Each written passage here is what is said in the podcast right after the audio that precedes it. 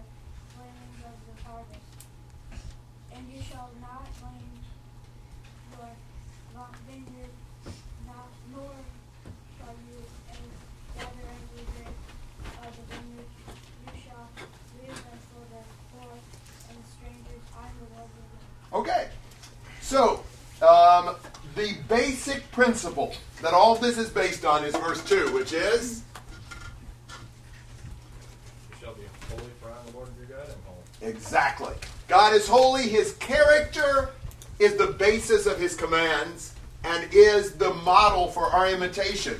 We should measure our holiness by the holiness of God. And, and that's just a huge um, thing for us. That's a, that's a tremendous um, goal for us. And, and when you think about the holiness of God, we often would think about worship. But it's not just about worship. The holiness of God is about how we live our lives. This, this chapter that's telling us to be holy like God is holy says some things about worship, what we would think of as worship. But it says things about just how we treat each other and all sorts of responsibilities. We're to reflect God's holiness in every act in everything that we do. Now look at 1 Peter chapter 1. Because this command to be holy as God is holy is valid for us today as well. In 1 Peter 1:15, but like the Holy One who called you, be holy yourselves also in all your behavior, because it is written, you shall be holy, for I am holy. We have that call to holiness ourselves and need to be holy as God is. So that's the basis for these instructions in chapter 19 a call to be holy as God is. Then he starts breaking that down in three, two things. What are we supposed to do? your mother and father and keep Sabbaths. Yeah, honor your parents and keep the Sabbaths. Now, why is it important? There are probably several reasons, but why is it important to honor our parents? To respect them. That's one thing. That's one thing. What else? They were given the job by God to raise us, so we should make their job easier. Okay, that would be nice, Alan. I think uh, that would be applied to our spirituality. If we become rebellious in serving our parents, we might become rebellious in serving God. I think there's a, some truth to that, that we learn to fear God to some extent by first fearing our parents and respecting them. And uh, God did put them in that role, and so we need to have respect uh, for parents. That was one of the Ten Commandments, so it's no laughing matter. Ben. Where do you think your kids will learn that? From their parents. When they see the way that we interact with even our parents, even if we're not in their house anymore, they'll still see, they'll, they'll learn those principles. Sure, absolutely. And and really, to a great extent, I would think it was reasonable to teach our children to do this as a part of their respect for God as well. You know, it, it's appropriate to teach our children that they should honor their parents because that's what God says. Good. Now, there wouldn't even there would be few people in here right now if it wasn't for their parents because the parents like guided them through um, life and helped them become a Christian and helped them see the word. Yeah, in some cases that's true, in some it's not. It, it depends on the parents. But Nancy. Is there a difference here in honor and respect? I don't really think there's much difference between honor and respect. I don't, maybe there is, but I think they're basically the same idea. Right. To honor, in some senses, is to respect. There might be a little bit more than just that in honor. Um, for one thing, financial support if they need it. I think Jesus showed that in Mark 7. But still, to honor our parents would surely be to respect them and reverence them in this way. Somebody. There is a difference though. If you honor them, you do everything they tell and help them know when they need it. But uh, if they are not living as Christian, you, don't have to respect their choices some all the time. And yeah, if they tell you to do something and it's not contrary to the Word of God, you have to follow them. To, Yeah, but still, you get one.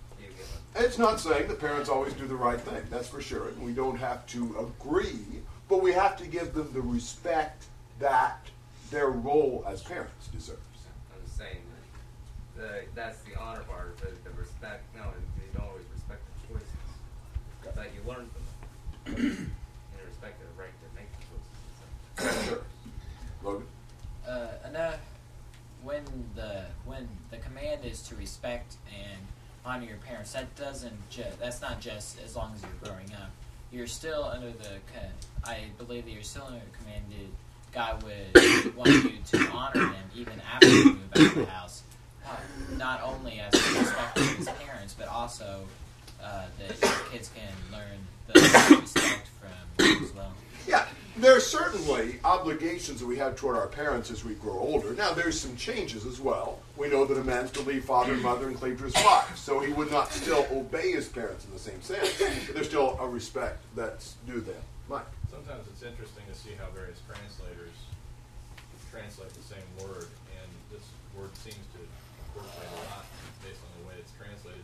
Sometimes it, it means to revere, sometimes it's to honor, uh, to respect, uh, to have reverence toward, and so I think this, this word probably entails all those types of ideas.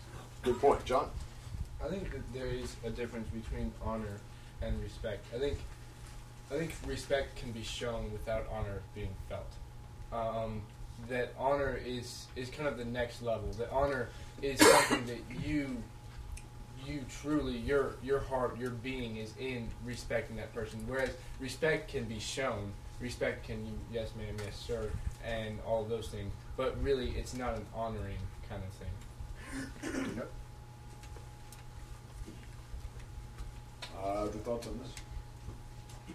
What about the other part of this, verse 3? What are you supposed to do?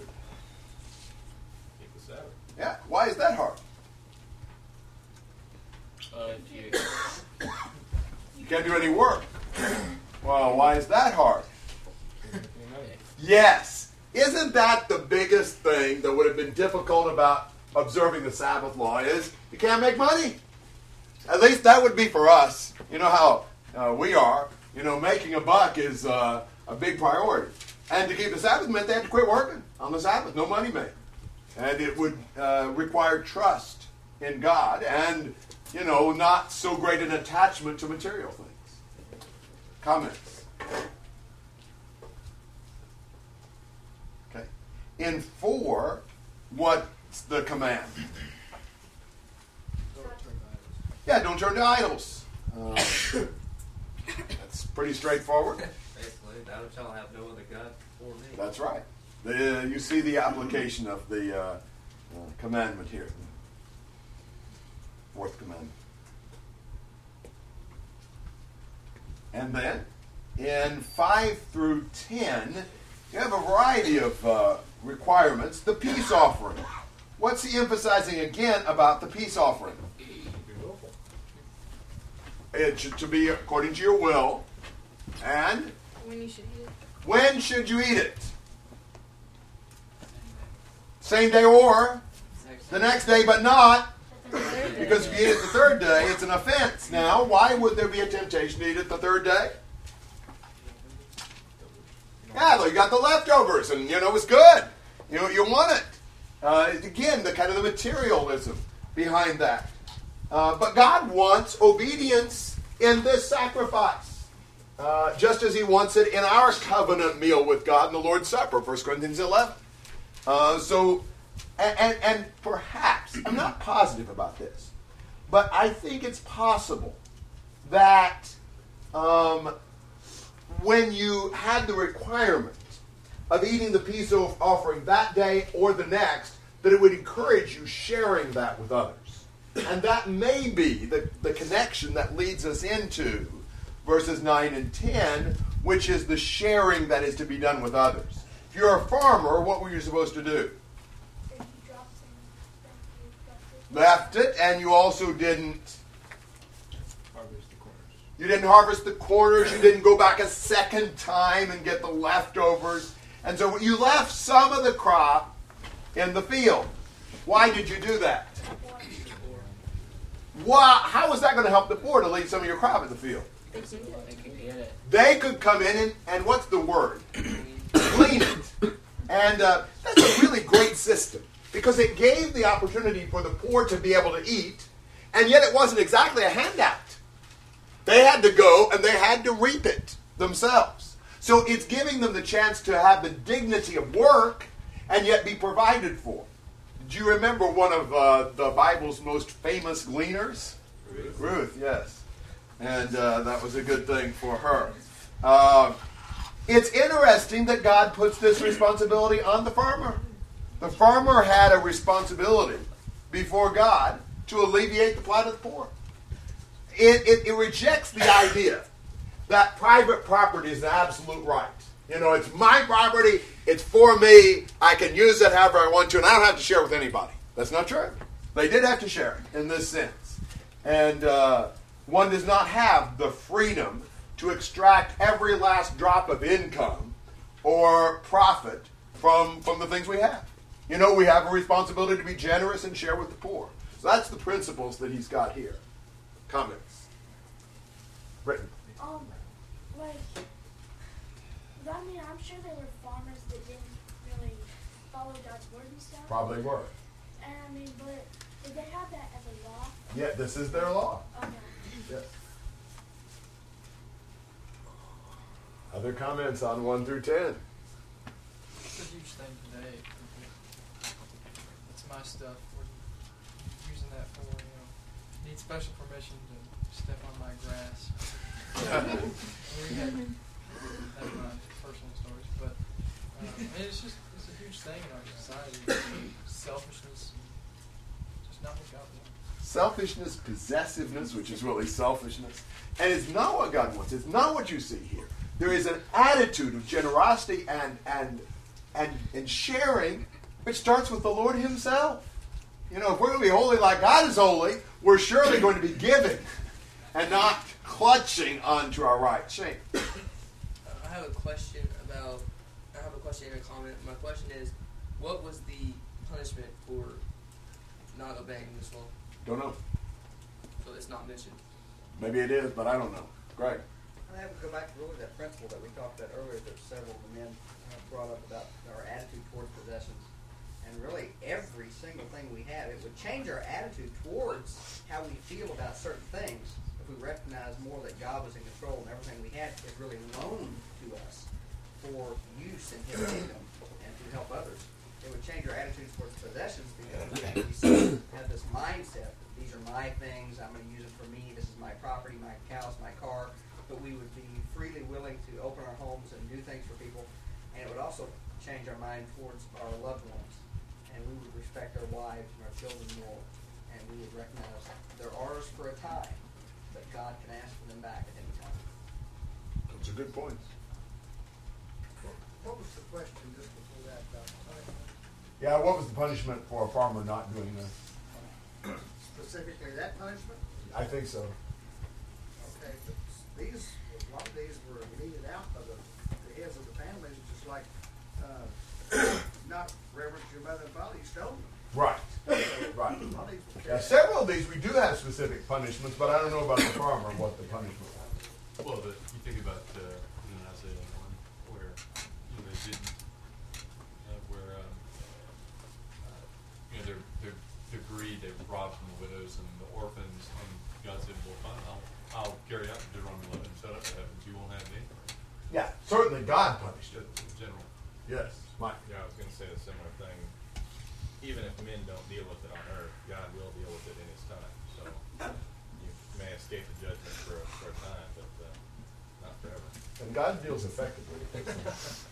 You know, and if we just, if we had, you know, Jesus said the person who goes prophet, uh, commandments on these things, all the, all the prophets hinge. You know, if we just have the, if we have God's attitude toward other people, uh, toward Him and other people, you know, like, I mean, sometimes we argue this from the, you know, uh, after the fact and before the fact. You know, it's not just that we hold our possessions with a loose hand. If we really just cared about God and His things and His people more, then wouldn't be such a possessing problem. Yes. I think this uh, system really shows once again God's knowledge and perfection. And not only that, but also showing His great compassion and mercy. That can you imagine any? Uh, there's people now would never leave even one. Uh, probably not even a kernel of corn for the poor if they knew that they were allowed to come in and steal it. Because it's like a lot of people will uh, maybe leave stuff behind unless they know somebody's going to come and take it. So like it's mine. But you see back then that God really demanded that, and as He had every right to, to have them to have compassion towards the poor and leave it for them, which also represents that God also expected them to an extent to be holy and like Him. Yes, that's exactly right. Good point. Ben. You were talking about how, you know, our country, our society has the idea very much that our possessions are ours, what you work for is yours, and those things. And, you know, you have some of those ideas in the Bible, and so we really pick those parts out and highlight them. I mean, even here, when, when God's talking, He says, you know, it's your field, you get to do this. However, the extra parts of it, parts that aren't really necessary so much for you to go by and get every little thing, leave those for other people. Generous with the things you don't need. And if we think about it, that's our principle. You know, if we do work, we, we do deserve our wages, but the things we don't need, we should be generous with those. And we just think about the country that we live in, and we have so very much that we just don't need it at all. And we, we get confused sometimes about what we need and what we don't need. So most of what we have, we don't need. And maybe we ought to be generous with what we need. Look at the widow of Zarephath and Elijah. You know?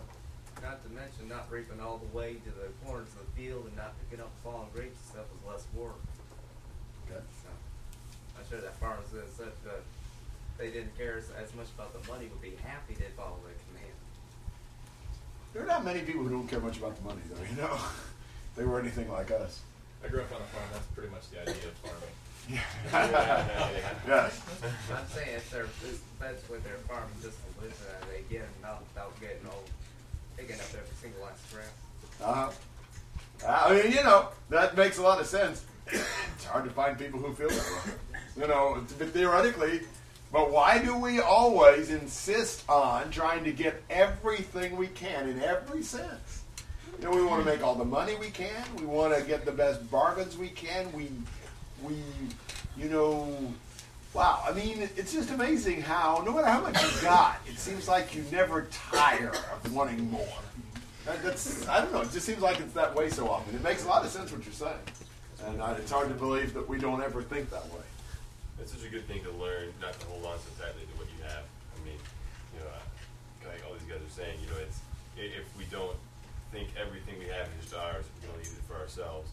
It's a much simpler life that we lead. I, I know, uh, just kind of by example, my roommate and I don't lock our door, and that it's kind of it's to help us in one sense to learn that you know most everybody does, and it's, it's a fairly safe campus.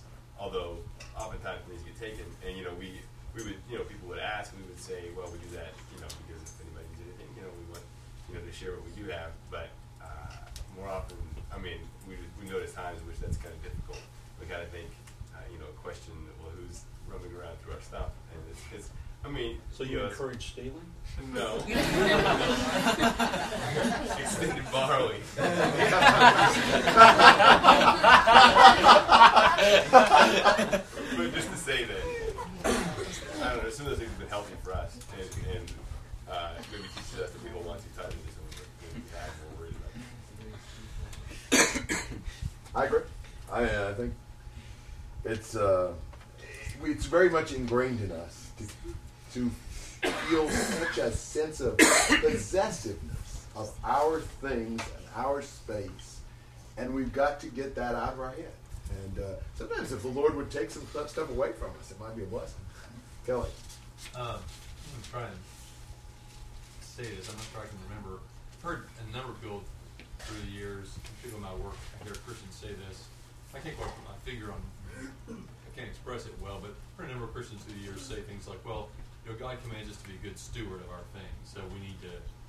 Um, you know, it's in the context where we need to then be, you know, good investors and good uh, you know, God's going to make an accounting of how we used what we had in kind of this financial way. And I mean, I just want to kind of slam the door on that and say, I just think that's, I mean, if we're if that's how we're thinking, and we're all probably tempted to think that way at times, I don't think it was God's, I think God's crosshairs at all. He's not, he's not going to measure how well we do with the things he's, we, you know, what kind of. Uh, uh, it's that, that kind of talent man he's looking to, to evaluate. Help me with that. well, are there additional brownie points for getting richer? Does that make us uh, better with the Lord? You know, if, you, if we can manage to make more money, then we please God more. I sure don't see that in the Bible, but you know that'd be the idea behind that. He's Uh, Amanda.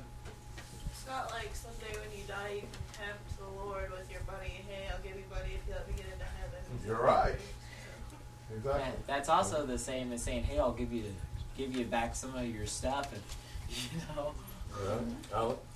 Um, I heard from somebody once. It was like in my English class or something like that, and we were like talking about like uh, Christ or something like that. I don't know. And like we were talking about how most of our trouble just comes from our stuff. Yeah. You know, I mean, if we didn't have so much stuff, we wouldn't have to worry about it. You know, it'd be so much easier.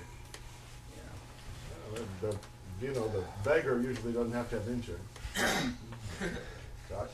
Like Amanda said, uh, if it was that way, uh, then I'd probably get in the Yeah. It'd That's right. be easy. That's right. Uh, Brendan? Oh, it's kind of like in Matthew chapter six, how it talks about um, not not laying your riches down on earth, but in heaven. with God. That's right. Yeah. You know, it reminds me of the story about a really rich guy that got a bunch of theologians together to have, they told him to convert all his money to gold, put it in different places, and, you know, he died, found all his gold with him in heaven, and a couple angels ta- saw him and were talking and said, poor guy, he's only got paint material. That puts things in perspective. Uh, God doesn't care about the money. That's not, and, and you know, maybe that's a subset of, of sometimes how this life stuff just makes too much difference to us. I mean, I heard growing up things like, you know, you have to be the best you could be at anything. you know, and oh, I don't know. There were some passages hijacked for that, maybe like uh, Ecclesiastes nine. You know, whatever your hand finds to do, do it with your mind. But it's kind of like you know, if you're playing ball, you got to become the best ball player you can be. You know, now, maybe you don't have as much ability as somebody, so you can only do with what you can, but you ought to do the very best ball playing you can do. Or if you're, you know, if you're in school, that you ought to get the best grades that you can get. If you're on the job, that you ought to rise the highest you can rise. You know, there's some limitations, you couldn't do everything, but whatever you, whatever's the best you can be at anything, that's what you ought to be. I don't think that's biblical. Uh, I think that's putting too much emphasis on things that don't matter. I don't really care whether you're a great ball player or not. In fact, it may be that if you become a really great ball player, you will be putting a lot of emphasis on something that shouldn't make that much difference. You know, I, I mean, I think there's probably more Bible behind the concept don't give first rate effort to second rate causes. Bruce? Or Greg, whichever. Well, there's no sin in being rich. It all comes back to the attitude of the person. But it seems like possessions themselves give us such a false sense of security. We those possessions around us, houses around us, blanket us, and we don't get. Yeah. We feel so secure. Exactly. Same. like you said, I don't think that that can be used biblically. But I think one thing that can be used biblically is that whatever we do, do it for the glory of God. Yeah. And whatever we do, we need to glorify God, no matter what we do. As long as we can do that, then that's what matters. Yes. Britton. I think that Satan kind of uses money and stuff to get our minds pretty much focused on all the nice things we can buy and grow very rich and all these people who look up to us and all that. And I think Satan kind of uses that against us that we fall into our money more than God. Yeah, exactly. Awesome. This this law reminds me of the rich young ruler. Yeah. We would probably have a hard time with uh, the Lord coming up to us and saying, "Sell everything you have give it to the poor and come follow me." I mean, have you ever thought about being that rich young ruler? Are you surprised that he went away sorrowfully? I mean, uh, I've got a house and some vehicles. And, you know, lots of other things. Uh, Kyle. well, Oh, of value, though. Uh, yeah. Uh, at the moment, I think there might be uh, some liability issues with trying to palm them off. Especially being in college. Exactly. He's the one assuring that you'll never become a rich young ruler. Amen. In all three of those senses. yes, indeed. Thank you, God. and Lord. All right. Uh, well, anything else on all this, through Shannon? Anybody want to uh, buy my children? now, did you see the way this was organized? Um, in 1 through 10, pick out the statements that, that are I am the Lord, or I the Lord, or whatever. No, I, well, I am the Lord. What do you have? Yeah. Three, I am the Lord your God. And then, I am the Lord your God. And then, 10, I am the Lord your God. And you also have uh, in verse 2, I, the Lord your God, am holy. Essentially the same thing. So you have four statements that basically say, I am the Lord your God. And um, that's, that's interesting. I want you to keep that in mind. We had in this first section of mostly positive commandments, I am the Lord your God, four times. All right? 11 to 18. You shall not steal, nor deal falsely, nor lie to one another. You shall not swear falsely by my name, so as to profane the name of your God. I am the Lord. You shall not oppress your neighbor, nor rob him. The wages of a hired man are not to remain with you all night until morning. You shall not curse a deaf man, nor place a stumbling block before the blind, but you shall revere your God. I am the Lord. You shall do no injustice in judgment. You shall not be partial to the poor, nor defer to the great, you are to judge your neighbor fairly. You shall not go about as a slanderer among your people, and you are not to act against the life of your neighbor. I am the Lord. You shall not hate your fellow countrymen in your heart. You may surely reprove your neighbor, but shall not incur sin because of him. You shall not take vengeance, nor bear any grudge against the sons of your people. But you shall love your neighbor as yourself. I am the Lord. Okay, while we're at it, let's look at the uh, statements here of I am the Lord. What have you got? 12, it's I am the Lord your God. And then, 14. oh, I am the Lord, rather. And 14, I am the Lord. And then, 16. I am the Lord. And I am the Lord. So here are four I am the Lords in this section that deal with our relationships to each other. Now, in 11 and 12, what are we told not to do? Steal or deal falsely. Steal, uh, deal falsely, or lie, or, or swear falsely. Because that profanes the name of God when we do that. Uh, basic commands, but important ones. Comments or questions on 11 and 12? The uh, people, the Israelites back then were allowed to swear truthfully, weren't they? Yes. I was making sure. I was just making sure because in Matthew it talks about uh, not swearing either by heaven, for it is God's right, neither by earth, for is it, it is His footstool. Yes, which I think is the same point. We are not allowed to swear falsely. Uh, I believe that's I believe that's both Old and New Testament teaching. Uh, there were oaths taken in the New Testament, I think properly so. Paul several times called God to witness, but we're not allowed to to swear falsely. We're we talking about an oath here? Yeah, they're talking about uh, a, a false um, oath. Like swear upon, I swear upon the name of the Lord that I'll do this, that kind of thing? Yes. Okay. Not Or testify. Yeah, I, you know, testify. I testify. You know, under oath that you know I did not see you know Johnny hit Susie or whatever. Okay. Anything else on eleven and twelve? I just, you know, all throughout these, you see these, these comments where it says you should not profane their God. And the idea that when we do these things, you know, we can't make God profane, but we're treating him like he is profane. And, and that's, I wouldn't want to be in that position of treating God. God's honors at stake, especially when we swear in His name.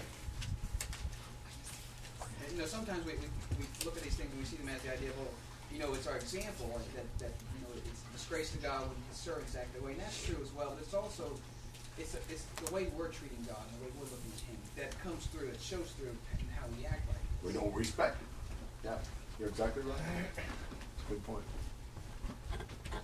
This is kind of going back a little bit to the last, the lesson you said about verse 3. But I was starting to think about this after we started reading the next verse. But when it says, Every one of you shall revere your mother and your father, I like how it, then at the end of that, that verse it says, I am the Lord your God. We should revere our mother and father. We have, we have to honor them because the Lord says so. But as we have to revere our mother and father, and God gave them that, authority, how much more should we revere God? I mean, if He gave them that authority, then we should revere God even more. Amen. Then in 13 and 14, in 13, what should you not do? Yeah, cheat or oppress uh, someone else. Um, you're rob. You shouldn't rob him exactly, or you know mistreat your employee, um, work a hardship on him by retaining his wages. Uh, and then in 14, what should you not do? Not curse a deaf man. you see them. Why not? You want to read it. yeah. It's the atti- It's the whole thing. I think is the attitude of doing wrong because uh, what you the person you're doing it to can't do it, does know about it. Yeah, exactly. We call that doing what? Talking behind someone's back, maybe. Not, yeah, but we got a phrase. Yeah, taking advantage of. You know, here's a deaf man who can't hear the curse, so you can curse him. Or don't put a stumbling block in front of the blind man. He can't see it. Don't take advantage of his uh, handicap. Those who are helpless are special objects of God's concern. And, and for us to take advantage of their handicap, these are just illustrations. It might be other kinds of handicaps, but we shouldn't, you know, somebody's not real uh, quick, and so we, we, you know, we pull a fast one on them in some sort of financial scheme or whatever. That'd be wrong, you know. Not only that, but all throughout the Bible, one of the biggest themes you see is God's heart for the weak. Not just the handicapped, the weak in general. Amen. Absolutely. Absolutely.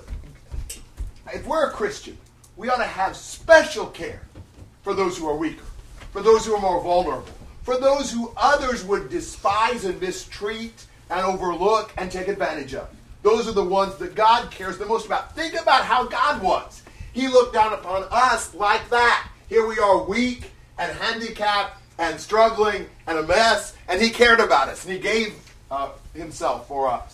And so that's the attitude we ought to have toward them. Remember that God sees and hears whether the deaf and the blind do or not, and He will judge. Comments and questions?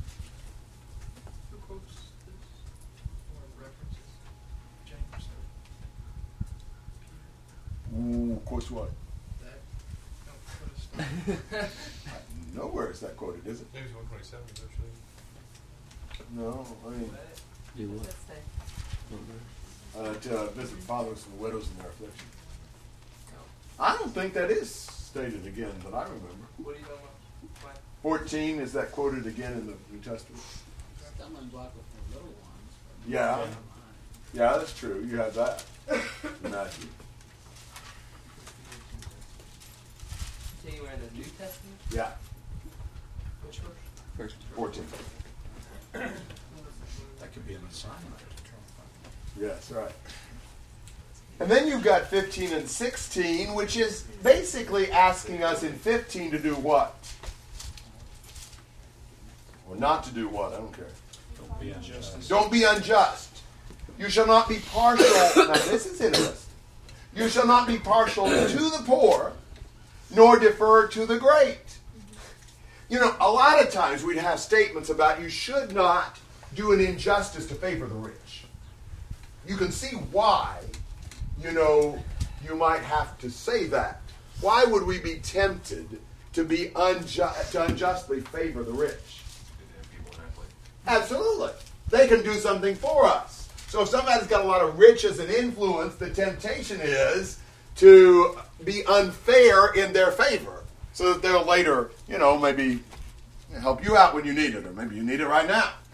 But the other side's also true. Don't be partial to the to the poor. Sometimes we can have such a, a, a hatred of the rich that we unfairly, unjustly favor the poor. That's also wrong. God wants justice. It's not that the poor man's always right. It's just interesting that you've got the balance there. God understands human nature in that. You're to judge your neighbor fairly. Fairness, honestness, justice. That's the goal. Logan. There are uh, now there are ri- rich people who will take advantage of you. and Maybe can be wrong, but, but just because someone's rich doesn't necessarily mean they're wrong or bad person. For example, Solomon was a rich person. May not be the greatest example from the end of his life, but yeah. Yeah, but there, but then there's also David, and then just there were people who were rich that were very compassionate towards others. So just because one is rich doesn't mean he's bad, which is I agree. Which would be my guess that why God put down this law. Okay. Good point. And in 16, don't slander your people or act against the life of your neighbor. Uh, you're not allowed to, to bear false statements or, or uh, say things that, that hurt them. Comments through 16. Something about Jesus that everybody was shocked about. I think even we are to some extent today. Why would he go do that? But really, it shouldn't have been the exception. Everybody should have done that if they were living how God wanted them. And he even wrote it down for them. It wasn't just something that was uh, assumed or implied. It was written. You know, you need to care for these people. Absolutely. And then in 17 and 18, what does he say not to do? Hate. Yeah, don't hate your countrymen in your heart. Then look what he says next. You may surely reprove your neighbor, but shall not incur sin because of him. I think there might be a connection. Do you see the connection between not hating your neighbor and reproving him? Reproof would be to help. Hate is all. Okay, that's one thing.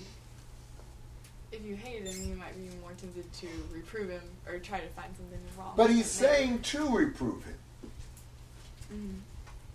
You're not going to want to help someone. That's true. I'm not sure that's the connection I think is most best.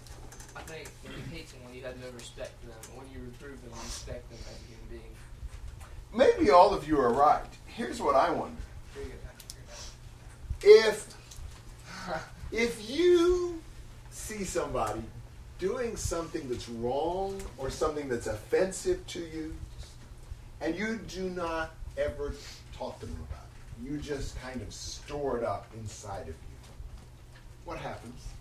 They'll keep doing it. They'll keep doing it. What happens to you? Resentment. Resentment, bitterness. You know, it just builds up and builds up. Why wouldn't you talk to them about it? Maybe, but sometimes when you're mad, it makes you want to talk to them. The consequences. The consequences. Because you hate them. You hate them, you But maybe this is when it begins. You're just starting to hate them. But you but but they've done something offensive and you don't talk to them. Why is it that we do don't doesn't that happen to you sometimes? You really you start getting more and more upset about something that you don't we won't talk about, Amanda. Maybe they're your friends and you don't want them to think that, you know, uh, you don't want them to think that you don't like them or I think so. I think there is a natural, we shrink from confrontation. We're reluctant to say that this is offensive to us. But when we don't do that, so often the, the, we just harbor that and it builds up and it becomes hatred. I think one of the antidotes to hatred is more openness and directness in confrontation. What do you think? Is that harebrained? or- mm-hmm. Nobody likes that. nobody wants confrontation. Nobody wants to be approached, and nobody wants to approach. And I think that's one of the biggest problems in the world church today. That's a problem, definitely, Mike. I agree with what you're saying, but also on another angle, I think different people look at things different ways, and, and sometimes people become self-righteous, thinking, you know, I think sometimes like to ha- people like to hang on to things rather than going and talking to the person. We like to say, well, we're justified. You know, look how bad they are, and we, we can be angry with them. We like to go around and talk to everybody else around them and, and point out what a bad person that individual is rather than just dealing with the issue. Good point. Point of man. And you might not like hate that person, you just don't like what they're doing, and you don't know how to like break that to them to make it sound like not bad. Sometimes that's a challenge to us. You know, it's hard. We don't have a lot of experience in, you know, reproving our neighbor. But in a sense, our concern for others should lead us to reprove them, to be concerned about what they do wrong. Kelly. Well, and I was just thinking about my own struggles in this. The other, the other real problem is going back to what you said that when we don't do this, it does grow into hatred, and you know, not just that it grows into hatred, but we become. Uh, we, we harbor things and we don't have someone. I mean, when you go to someone, sometimes when you go to someone, you realize, wow, I've unjustly accused them. In the, in the corners of my own little mind, I decided it was this way. And so that kind of, this may be not a political kind of comment, but I mean, it, it, it helps us from being isolated and being harboring these things that often aren't really the truth. And we get deceived by sin, and it helps us to go and another deterrent to go and talk to is, You know, this in my own life, often don't do that because I really don't like have the wisdom to go and talk to someone. Sometimes with the right attitude, and then sometimes just how to, you know, how to get to the problem, how to get there, and you know, this is really like trusting God and go with humility. Yeah, you're exactly right. It is unfair to the person to harbor the resentment and not confront. Because it may well be that if we knew the whole story, we wouldn't feel the same way. We need to give them the right to either repent or to explain. But we have judged the case without ever hearing from them and begin to develop that bitterness. It's really not fair to them. Josh. I agree with you, but still, I'd probably rather not just not talk to them because some, sometimes they probably throw something back at you. That's that's relevant. Sometimes we may not confront because we're afraid that if we do, what will they say back about us? That you can see that, and uh, it could get kind of uh, bad. You know, because we know we're guilty of some things, but we need to be willing to listen to the rebuke as well. And I have, like, the past experiences, um, come in contact with people that they really, I don't know, I guess they just, like, hear what they want to hear, and then they go spread, like, the, what you didn't really say, they just kind of morph it a little bit to make it sound like you said something completely different. And people, I don't know, they s- have a certain, like, opinion and stuff about you from that, so you also got to be careful about, like, where you get your sources from and stuff from that person. Absolutely, yeah. Shane. Um, I was to say that if this truly is your friend and you do know that they are sinning in some way, if you really cared about them, you would reach out. That you would try to reprove them. And Amen. even even though that they may they may just kind of put their defenses up. They may think that you're criticizing them and they may just kind of recoil. But if you really cared about that person, you would reach out and you would try and talk to them about this thing. Because, I mean, there's two sides. Is you could either talk to them about it and try to reprove them, or else, I mean, if they keep up with this sin, the ultimate, the end, the ultimate end will be hell, unless they repent of this thing. Amen. Andrew.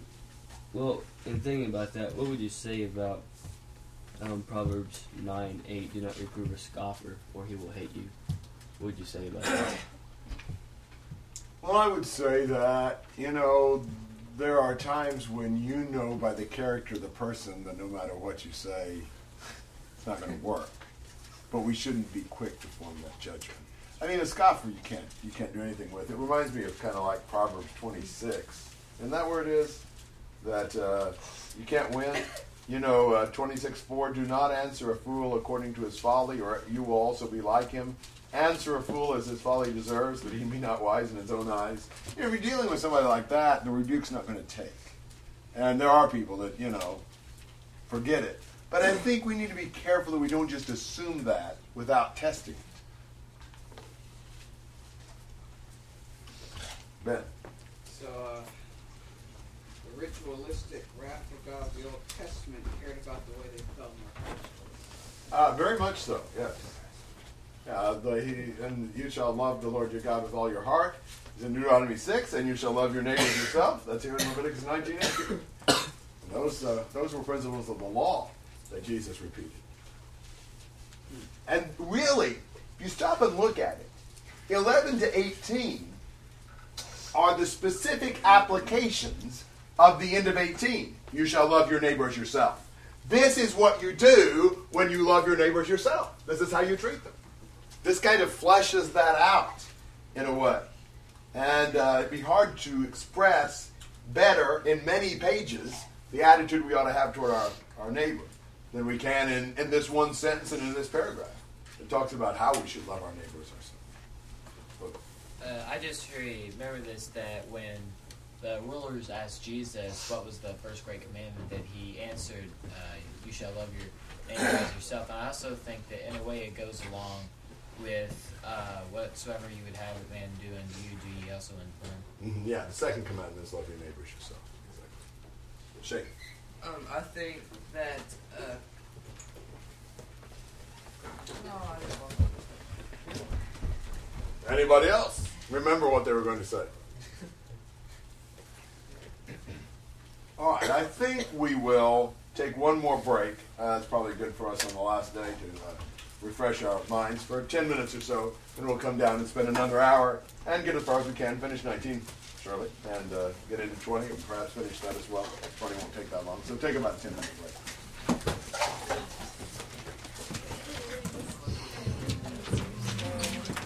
more sections of how to be holy as he is holy. And I'd like for you to consider these. Um, you looking for someone? Someone's Bible. Anybody see someone's Bible? Oh, my phone's stolen. Probably so. We left our house unlocked. All right, 19 to uh, 31. Statutes. You shall not breed together two kinds of your cattle. You shall not sow your field with two kinds of seed, nor wear a garment upon you of two kinds of material mixed together. Now, if a man lies carnally with a woman who is a slave acquired by another man, for another man, but who has no way, but has in no way been redeemed, nor given her freedom, there shall be punishment. They shall not, however, be put to death, because she was not free. And he shall bring his guilt offering to the Lord to the doorway of the tent of meeting, a ram for a guilt offering. The priest shall also make atonement for him with the ram of the guilt offering before the Lord for his sin which he has committed. And the sin which he has committed shall be forgiven him. And when you enter the land and plant all kinds of trees for food, then you shall count their fruit as forbidden. Three years it shall be forbidden to you. It shall not be eaten. But in the fourth year, all its fruit shall be holy, an offering of praise to the Lord.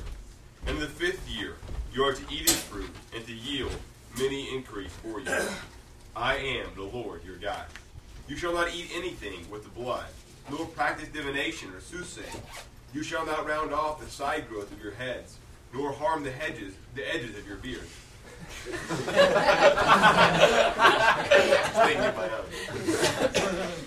you shall not make any cuts in your body for the dead, nor make any tattoo marks on yourself. I am the Lord.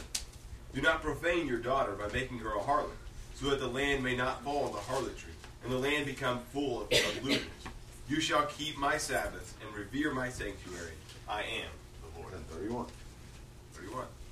Do not turn to mediums or spirits. Do not seek them out to be defiled by them.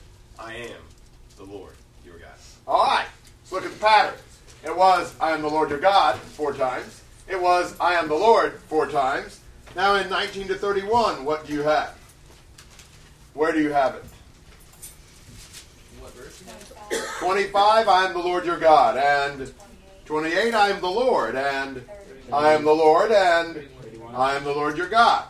So if we had A, A, A, A, then we had B, B, B, B. Now we have A, B, B, A. Right? Yeah. Awesome. What? No. Did you get? I'm the Lord your God. I'm the Lord your God. I'm the Lord your God. I'm the Lord your God. In the first section. Second section. I'm the Lord. I'm the Lord. I'm the Lord. I'm the Lord. Third section. I'm the Lord your God. I'm the Lord. I'm the Lord. I'm the Lord your God. Got it? Yeah. Yeah, it is. Fourth section. You can guess. It's going to be the mirror image of the third section. I think this is by design. It looks to me like this is the organizing principle or whatever. Shane. Um, when Kyle was reading in verse 20, let's get down a couple lines, but it says, Not at all been redeemed, nor given her freedom, but there shall be scourging. Is that like actual punishment, or just mean punishment? Because his version says there shall be punishment, mine says scourging. I don't know. I have punishment. Or would that mean an actual scourging, or would it mean just that just means punishment? I don't know. We'll see if Kyle can ever figure out what the word is, and if he knows it. Meantime, uh, 19, the Lord's statutes are not to mix together animals, seeds, or clothing of different types because we have to respect the order of nature that God has determined. Uh, God, as we said, is a God who makes divisions, as he did even in the creation. And so he's saying, don't mix these things together. Don't confuse what God made distinct. As far as I can tell, that law does not apply to us, uh, but it is teaching the principle of respecting God's order of things. Shane. Um, when it says you shall not, you shall not have your field with mixed seed, does that mean all of your field had to be of a certain crop? I think so. So you, you couldn't do one part of the field this certain crop, and the other part of the field the other. I think that's the idea. There's the idea also kind of the same with the cattle that you don't mix two kinds of seed like together so you get a Right, a hybrid. Yeah. I guess. No, it's not a hybrid if it's Oh, yes. animal, is it? Still hybrid animal, okay. So, where do you? I mean, like I said before, I really don't care, but um, where, where um, do we say? Well, that doesn't apply to us, and that does only if it appears in the New Testament. I think so. Say, I think so. so we wouldn't say some of these are some basic morals that God. You know, I mean, we might be a little bit more concerned about, you know, some things where he says this is an abomination, perhaps. I don't know. I haven't looked through those, every single one. But in general, I think we would see that the law was abolished at the cross. Um, and so we only follow the ones that, in principle, are repeated in the New Testament. New Testament. Shay. Maybe could God be making this point to make a point to the, to the Israelites that he didn't want things to be mixed, so that he's making the point that he doesn't want them mixing with other nations? Well, yes, and mixing with sin and so forth. Did you find out anything, Kyle? Or are you still trying to be scourged? Uh, I'm still looking. All right. I kind of wondered how this would apply today, about all this cloning, uh, with animals and trying to do it with humans. I don't know. I don't know a whole lot about cloning, so I don't have a whole lot to say. I just don't like it, yeah, messing with genetics. I wouldn't mind having a clone. Everybody Everybody else would. Let us vote on it. no. But. You see with Jacob and how you know he manipulated the herds of Laban. But, you know, God just is not against this idea of you know working with animals and using them as, as we can. And this was obviously you know, something that they were not allowed to do. But like you say, you know, in Acts 15, when you know they, they make a decision as a council about what you know Gentiles should do to follow the law and things like that, and they pretty much say don't follow the law. You know, if we can do it within reason, then it's not one of these things that's an abomination to God. I don't, I don't know if you can say it's, it's wrong in some way. Maybe some other weird thing with animals. I don't know if it's the smartest thing. You've got a lot of cheap science fiction movies about the consequences. I just don't know if you can say it's really wrong for the Bible. Because I mean, you, you see examples of people not messing with genetics per se, but you know, hybrid, making hybrids and things like that, and working with animals. So. I agree. You have a report yet, Kyle, or is it hopeless? Well, well, I this may just exemplify why I'm not a Hebrew scholar and I'm a Hebrew student, but I, I get that the word is actually not punishment or scourging either one, but that, that has the idea of like an inquest, like you're looking into it. Oh, okay. So- Which verse were you looking at? Verse 20. Really? I, I have Strong's and it just meant scourged. It meant by application. I, I looked it up. And it, There shall be like an interrogation. So just like look into what happened, that kind of thing. Yeah. Not one of the words you memorized this semester, I guess. Apparently not. Well, in the context, it seemed to indicate a punishment. Yeah. But not so harsh that they'd be put to death. Right. Al, are you, are you looking at Decorah? Is that the word? Uh, looking at, yeah. My, according to Strong's that I have on my computer, this is properly examination by implication punishment, or scourging. Hmm. This is being, whatever this is, has an inquest. That's just that's just no right here. But Of some sort. So it's a word that has different meanings. That's Maybe so. Well, there's a lot of words that have significantly different meanings. Same. James, we were just looking on James' computer, and most of the versions had like an inquiry or interrogation or something. So Okay. I guess that's what I guess that's what the word means. Either way, it doesn't change the meaning a whole lot. Yeah, it's um, these real important uh, passages for our uh, practice, perhaps. But uh, it's the idea of uh, having a relationship with a slave girl, and uh, in this case, uh, that is seen more as an offense against the property of the slave owner, and therefore damages were to be paid, but they're not to be put to death. There's a guilt offering involved in the payment of what needs to be paid, uh, but but it, it would not be considered uh, something that would be put to death. It's not adultery uh, by the law because she still belongs to her owner. That seems to me the point of 20 to 22. It's kind of an unusual thing for us to think about without having slaves, you know, all of that. Would you then say that passages in the New Testament, like um, thinking less weighing his heart after somebody and all that, would say that that this was still a big deal? I mean, to God. Yeah, I mean, I think the New Testament is broader in terms of sexual sin including just all forms of, you know, having relationships with people who you're not married to. That would all be under the category at least of fornication. It would be wrong. You can't go to heaven that way for Corinthians six. Logan. If you married someone else's slave while uh, they were, could you? Well, let me ask this first then. Uh, could you marry someone else's slave? The slave could marry a slave. I know that. But if you I have no idea. married, there was kind of a condition there, though. I remember it. I re- wish I re- recall where I learned this from. But if the slaves intermarried, if you know, like if you were just say temporarily temporarily a slave and you married a permanent slave, then you, if you took that upon yourself, then you became a permanent slave. So You- so you couldn't marry someone and then take your master slave away from him. Right, okay. But a non-slave would have to redeem this thing, right? Yeah. To marry. Or her. It's I don't know. That sounds okay to me. I really don't know. There's a passage somewhere about marriage. So Yeah, I think there probably would be. I don't think it's in Leviticus, so. Let me ask you this, if you're a free man, why would you? well, Boaz and Ruth. I mean, in some ways, Ruth wasn't a slave. But she was close.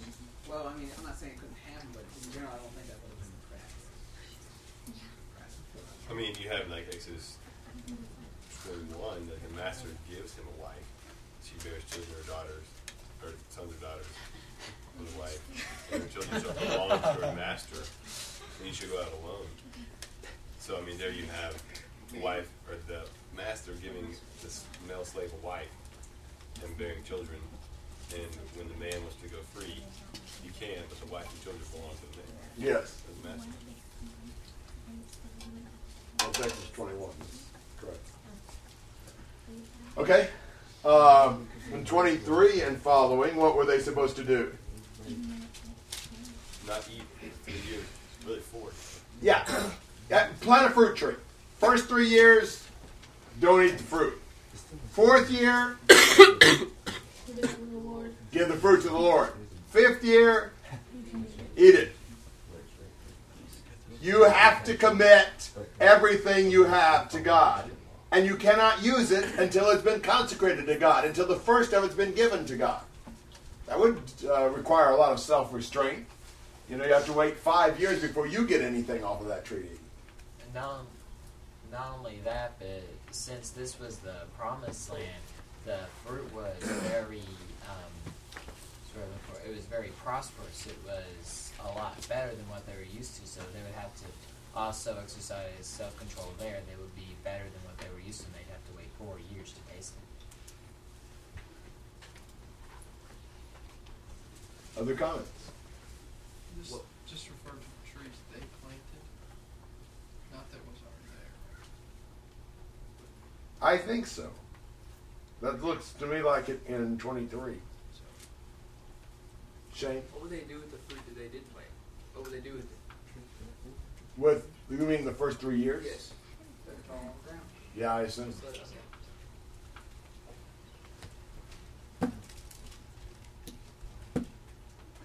And 26 to 28, he's, I think here, even though I don't favor this in general, he's probably excluding various pagan practices, customs that are associated with idolatry.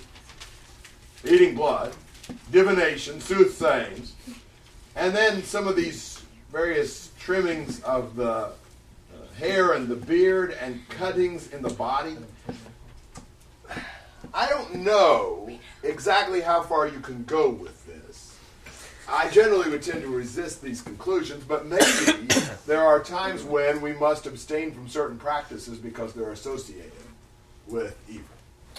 You know, I, I don't know exactly how else to explain this, unless unless there was some sort of worship actually being done in this way. But I think it may be that you know they weren't allowed to do things that that connected them with the pagan worship. I don't know. That's just my suggestion. Shane, What is soothsaying? like uh, predicting the future, like through spiritism. Uh, I think palm reading or The, the, the, the witch of Endor, that, that type of thing. Yes. Balaam. Yes. Guilty. Perhaps. I have a question. Could the cuttings in the body refer to body piercings? Well, in other passages, he does come in and pierce the ear. That's true. Good point. Maybe not. Samantha? Okay. Ben? Um, I was going to say, uh, why couldn't this be just about the idea of being separate from other people as well? I mean, when you think of Jewish people today, they are very distinctive looking usually.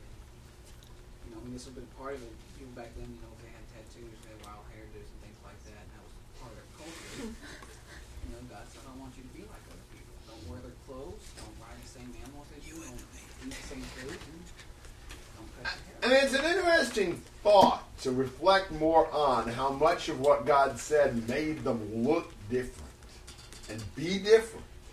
I mean, we struggle with that. I mean, we, especially, you know, we are becoming not so much the poor, persecuted people as the upwardly mobile, successful people, and that becomes more and more difficult for us to be willing to be that different. Uh, that concerns me that you know we try to fit in so much. Uh, that's a that's a touchy thing, I think, for us, John.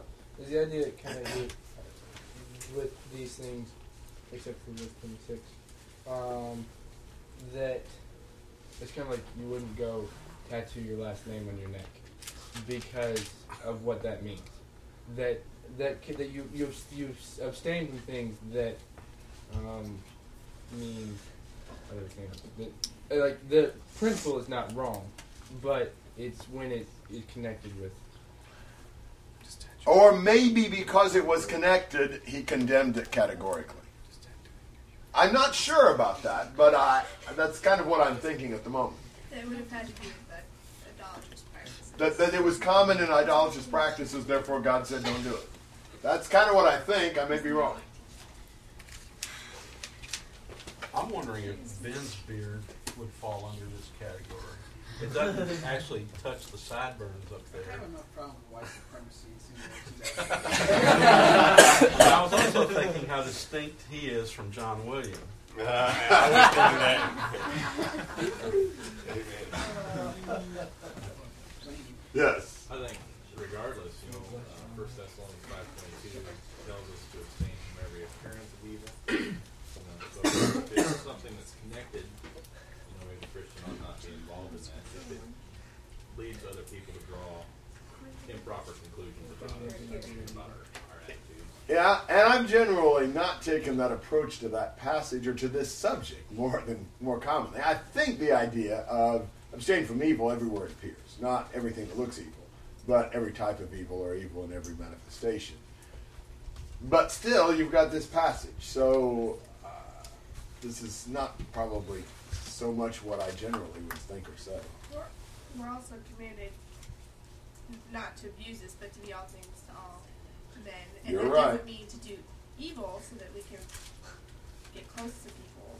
But if we're so disdainful and disgusted with other people, we're certainly not going to. It's kind of a fine line there, isn't it? And maybe it partially deals with the motivation. Are we becoming all things to all men to save them or just to fit in so we don't have to be different? That might be part of that. And there's some challenges in this.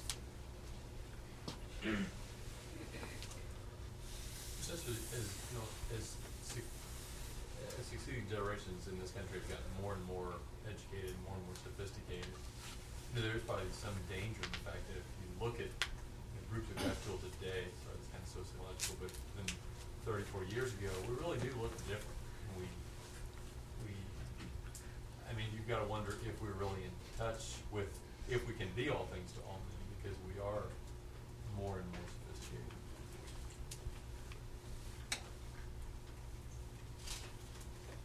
Cassie. Um, is it fair to say that like the context for commanding them to abstain from tattooing is just because of um, mourning, like in their mourning they shouldn't do that along with petting. So it's not rolling that out and saying that that is sinful in and of itself. They're saying in connection to mourning. Is that safe to say? I'm not sure. I mean, he says you shall not make any cuts in your body for the dead, nor make any tattoo marks on yourselves. So is that saying tattoo marks for the dead, or is that saying categorically the tattoo marks? I'm not sure. Well, seeing as it specifically said not for the dead, then in this specific circumstance you couldn't do it. Now, so well, is there any other passage that says you are not to have this, this, or this in this category? There are some other passages that say not to cut and not to tattoo. Don't ask me where, but I think I'm right. Or Deuteronomy, maybe. Call it. I was just wondering, would you apply like First Corinthians six to us today, and that because our bodies are are the Lord's, that we would not profane them in any way, or things like that? Yeah, I think 1 Corinthians 6 is the context of fornication. He's talking about spiritual profaning and not some sort of physical cutting. I mean, personally, I'm not big on, you know, even piercing. I mean, you know, a girl piercing their ears or whatever. Seems kind of. I, it's not my kind of thing. You know, obviously, I'm pretty plain and I'm not big into altering anything for appearance sake. Um, so, but, but, I mean, I, I don't know that biblically there's anything wrong with that. Um, so, I mean, I think in, you know, some of these things, I don't know that there's any New Testament principle that would say we should not in some way alter our body. I mean, I think, wow, I don't know where you go with some of this, but but at least in in itself, I don't know that we could say from the New Testament that you couldn't have cuttings or tattooings or markings or piercings or whatever. Um, and, and of course, the point is well made that in the Old Testament they did pierce their ears and sometimes apparently their noses and whatever. Ben, Um, I have a footnote in my Bible for dead in verse 28, where it says, not given because your body dead, it says souls. I don't know if that might relate back to what Cassie was saying about, you know, in connection with dead, maybe not so much in mourning, but, you know, you think about people who practice spiritism and, and those kind of things, and, you know, it might not be such a bad thing to get some sort of tattoo or something, but, you know, if you've got a mark on your body and you're, think of that as a mark of power from some sort of metaphor or something, people who believe that kind of thing. I'm pretty sure that's not a very Christian thing. Whether you're Old Testament or New Testament. still in all, I think you know, we would we would definitely have passages in the New Testament to condemn sorcery, which would be the spiritism and divination and all that. The cuttings and, and tattooing and so forth, I don't know where we could go in the New Testament to say those things were wrong today, though they might be inconvenient in some situations. Yeah, becoming all things to all men doesn't mean we should all have a bunch of tattoos and piercings, because that wouldn't be all things to all men. I don't You know. might say, oh, well, we're looking this way, but you wouldn't be able to reach everybody like that. See, you're Ryan, we heard that.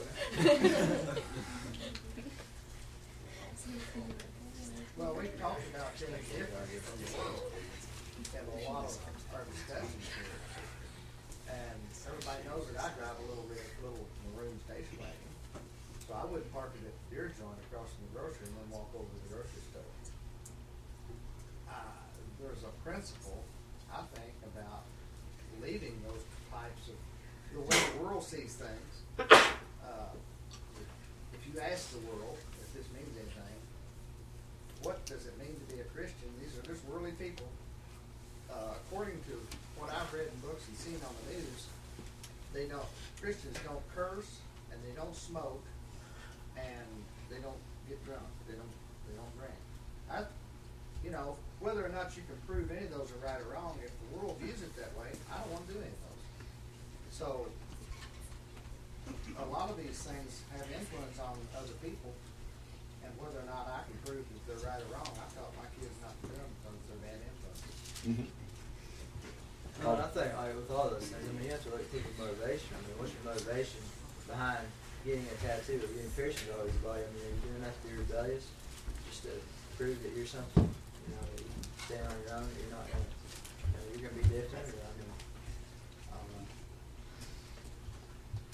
And um, uh, with the elders and their qual- qualifications, but elders, they were supposed to have a good reputation. And we ought to be concerned about how people see God in us. If they see God as a God who you know, accepts literally everything, or you know, whatever. Mm-hmm. Good point, Greg. I think all those points are taken well, but everyone better look in the mirror and look and see what God sees in you, instead of us always looking to other people and judging them because they got tattoos from their wrist to their shoulder, or up and down their legs, or whether they walk in the liquor store to use the phone, and we automatically assume they're sinning, or things like that. I won't walk in the liquor store to use the phone if there's a 7-Eleven next door, but I'll walk in the liquor store no problem and use the phone because I'm not going there to buy liquor unless I'm cooking with it.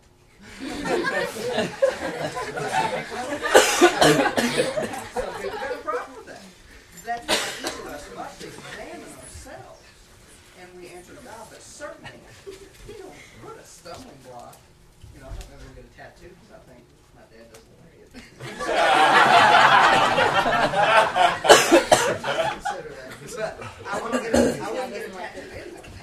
But we, well, our congregation, where many of our members have been converted out of the world, and they're covered in tattoos. And it's difficult for some people to worship with them. And I've talked to those members. I said, that's your difficulty. These people have been converted to Christ. And you, what do you say to that? But we're very judgmental about appearances, how people look. Not just physically out uh, on the outside physical appearance, what they've done to their bodies, but we're judgmental because someone doesn't look attractive and don't have money, and, and this all goes in the same category, I think. Well, that's a good comment. Well, I'll buy that. And I mean, you know, sometimes, wow, we are dealing with applications of principles sometimes, and that is challenging. And I do think we need to look at ourselves seriously. It is certainly right for us to be careful to help people and not hinder people. That's for sure. And I say, you know, there might be the possibility of hindering by going into the liquor store to use the telephone. Uh, I might, I might drive out of my way to avoid that. Uh, I wouldn't necessarily make that as a rule for somebody else, but it is important to me not to maybe encourage my weak uh, brother who just came out of alcoholism to go back into it. I think I ought to be concerned about that. You know, exactly where to draw those lines may depend on a lot of things, but I think that's a reasonable concern for me to have. It's certainly right for me not to be critical of my brother just came out of the world and has a bunch of tattoos, or, or even, and this is difficult for us, but you know, in many cases we tend to judge people on the basis of our culture, and you see that happen. I mean, and I think we've got to be careful. Jesus, you know, he uh, ate with the uh, publicans and sinners, and he created a scandal. And he did a lot of things that he created a scandal. Uh, he didn't observe the, the traditions of the uh, of the elders and of the people. And um, w- what is true is that there are some, especially external fashion things, that are cultural and that change. Just look at pictures from 30 years ago. Yeah. it's all funny, isn't it? But if you'd have been back there 30 years ago, you'd have looked just like that.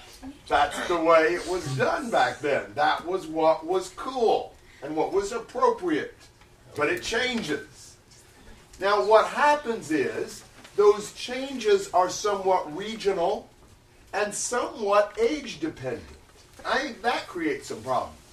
I mean, it was in the 90s when I worshiped in a congregation where basically there were no women who wore uh, slacks to church. And probably a lot of them not anywhere else. You know, but that was in the deep south where the culture was very different. I've been in the north all my life where for the last 20 years, you know, that had been normal. Um, and you, it would have been important, I think, for someone from a particular region not to misjudge someone who came from a different region who had a different cultural context. I remember when I was in that congregation when a boy moved in, about an 18, 19 year old boy, who lived in, I think, a pretty rough area in Chicago. He had a, he had an, a ring in his ear. And uh, uh, thankfully, they didn't mistreat him. And after a few months, he took it out. I don't think anybody talked to him about it. But it wasn't cultural in Alabama. It was cultural in Chicago, I suspect. And the same thing is true with generations. You know, what's cultural for, you know, my generation may be quite different for the, the context of someone else. So we need to be careful that we don't bind culture. But we also need to be careful that we do things that are not going to hurt someone else in terms of encouraging them to sin or, or do things that just maybe um, in a way that hurts our influence, brands us as an idolater or whatever. Trying to decide how to apply all those principles is difficult. John. Yeah, I don't remember what the context was, but Wes uh, made a comment the other night. Um, it was something like, you know, what are we willing to do for our fellow Christians?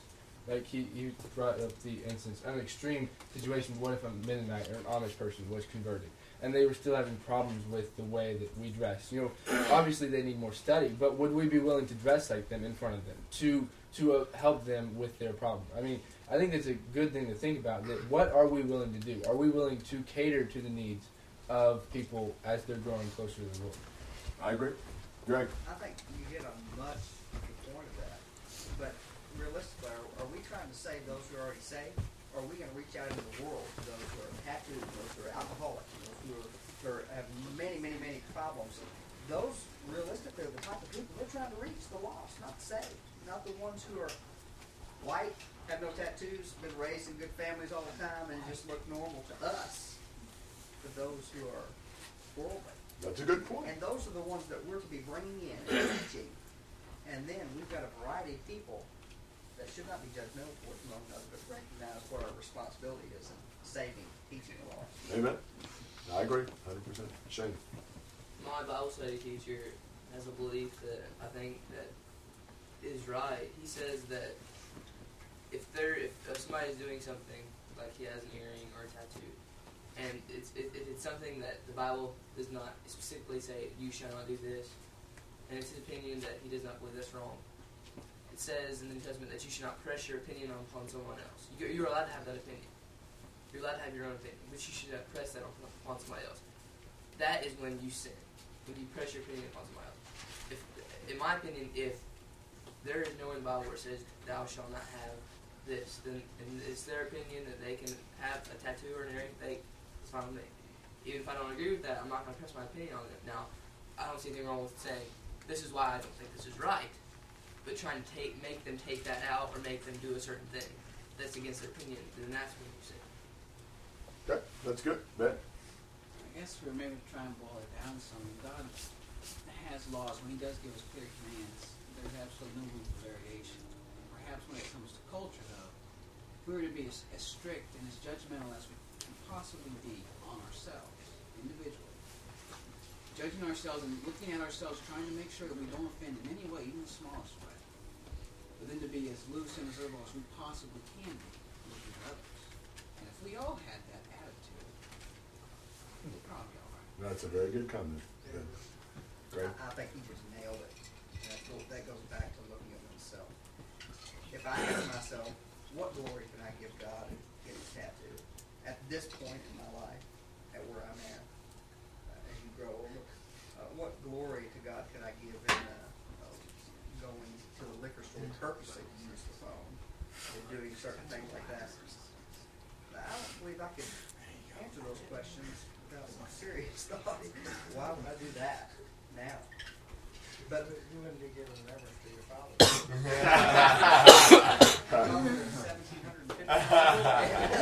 but the whole point is you're not giving reverence to your father in heaven.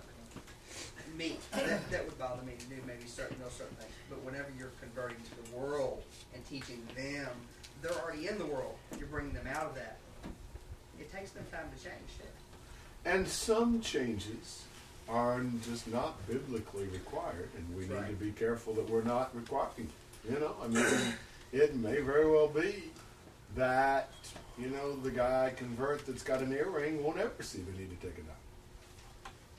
We have a, a, a member of our congregation that is, uh, it looks like he spent about ten thousand dollars on tattoos.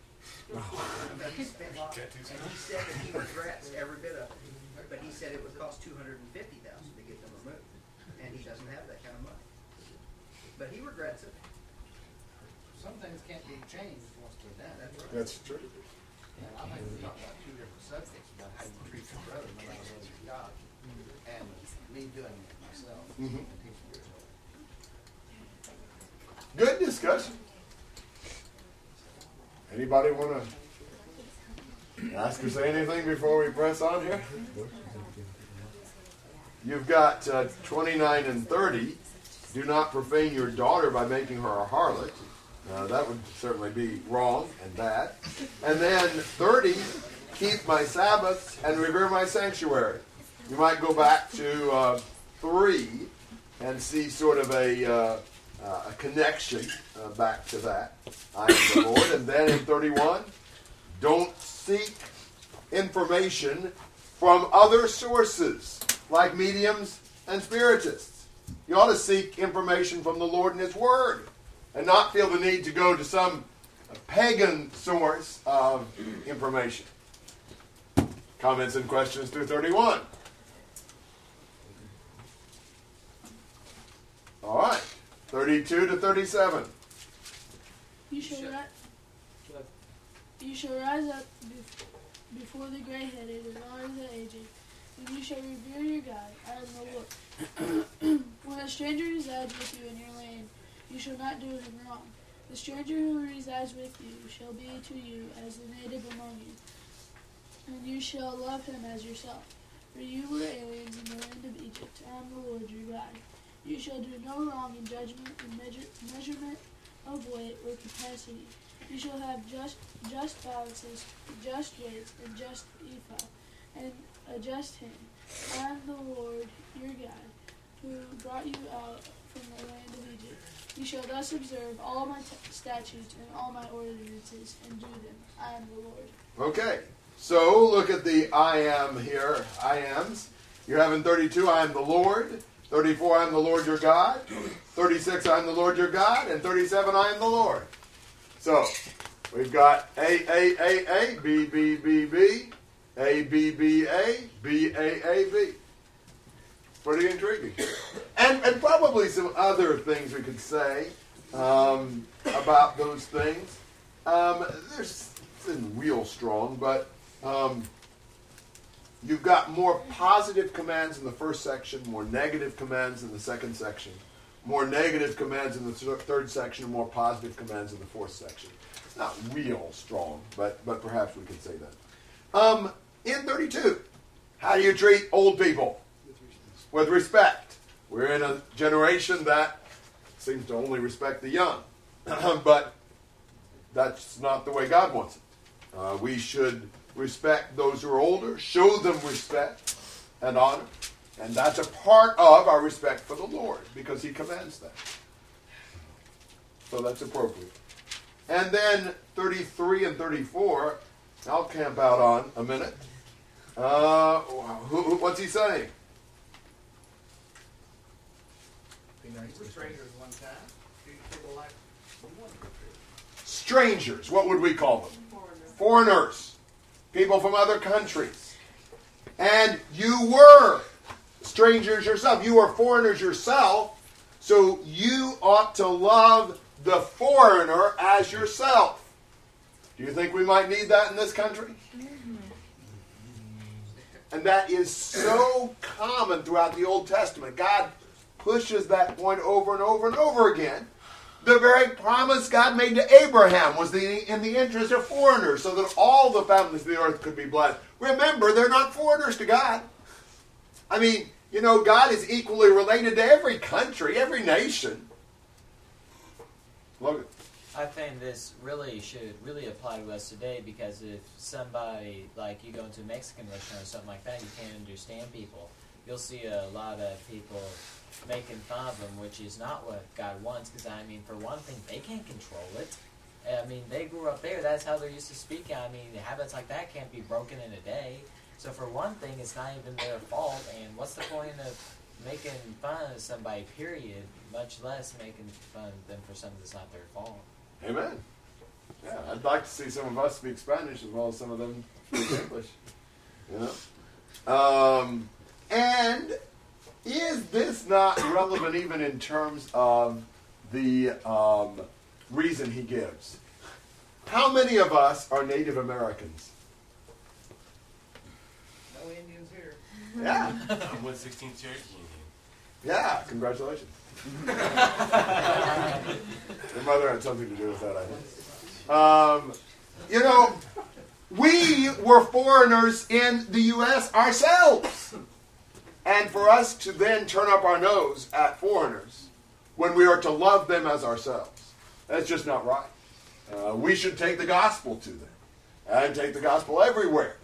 You know, the nationalistic, patriotic pride in which we feel better than everybody else, and we want America for the Americans, and who cares about the rest of the world, is certainly not biblical, even from the standpoint we're to spread the gospel to every creature and to all the nations. Elizabeth. One thing that I've noticed too, and I heard this recently, um, where someone was caught saying many horrible things about Arabs, I think. And then somebody said, Well, are you racist? And he said, No, I wouldn't think of myself as racist. And I think we do that too. We say, Oh, I, I, I think everybody has equal opportunity, but how many times do we see somebody and laugh and kind of go to the other aisle in the grocery store because they're funny and oh, they're talking funny? And we don't even try to smile at them to help them to reach out to sh- show love and, and what Jesus would be to them. And, and then we would say, oh, but I, I'm not racist. We ought to treat them as guests. They look the same way at us. We speak different to them too. That's right. Shane. Time to love your brother. Yes. How how uh, far does that neighbor go? Good Samaritan. Uh, ben. One of the real reasons Israelites, especially later on, had trouble with foreigners is they would look down on them because, well, they weren't the people of God. We were the chosen Israelites, we're the special people of God. You know, you know some people have that idea about the United States today. I'm not really sure why, know, that's not really their problem so much with that. But you think about us as Christians and how socially, I mean, they don't have to be, you know, of different, different ethnicity or some sort. You know, they're not Christians. Sometimes we, you know, we don't have you know racist slurs for them or something like that. But we, we don't include them in our society as we should. We don't treat them like our brothers. And you know, I understand there are differences. You know, when someone's not in the church and you're not a Christian, you don't have that. You don't have the same bonds with them. At the same time, we should need to be just as generous and just as caring towards them. And you know, one of the problems we have with reaching out to people is oftentimes we're not willing to do that because well, they're they're not God. and Israel had that problem. It stemmed, stemmed from a spiritual sense of superiority, just as much as any sort of nationalistic thing. And while we we're American, we're wonderful, we're melting pot, we're not you know too racist or anything. We, we still still have this, this spiritual superiority sense sometimes. I think we don't even realize. it. Comments? Other comments? I don't think you'll win the election. I don't think I will either. because most Americans are racist. Paul Right. Earnhardt, I can't quote him exactly, but years ago, Paul Earnhardt, speaking in a sermon once, and he was talking about you know, the pride that many people take in uh, their nations. But our job is to take pride in people and to say people, not Americans, people, no matter what nationality. Amen. Amen. Logan. Another reason I think that we should be polite to foreigners is because, first of all, none of us here are, like you said, 100% pure American. As a matter of fact, just about all, most of us in this room probably have, have our ancestors have come from different countries. Yeah, exactly. And we probably came into, our ancestors probably came into the U.S. without exactly legal permission to do so. We didn't. until we sort of took over and made the laws. That's too. It's all God's. Who's the one that gets to say who has permission? It wasn't private property. Yeah, exactly. We bought it. yeah, Louis, Louisiana purchase for like a penny on the acre or something like that.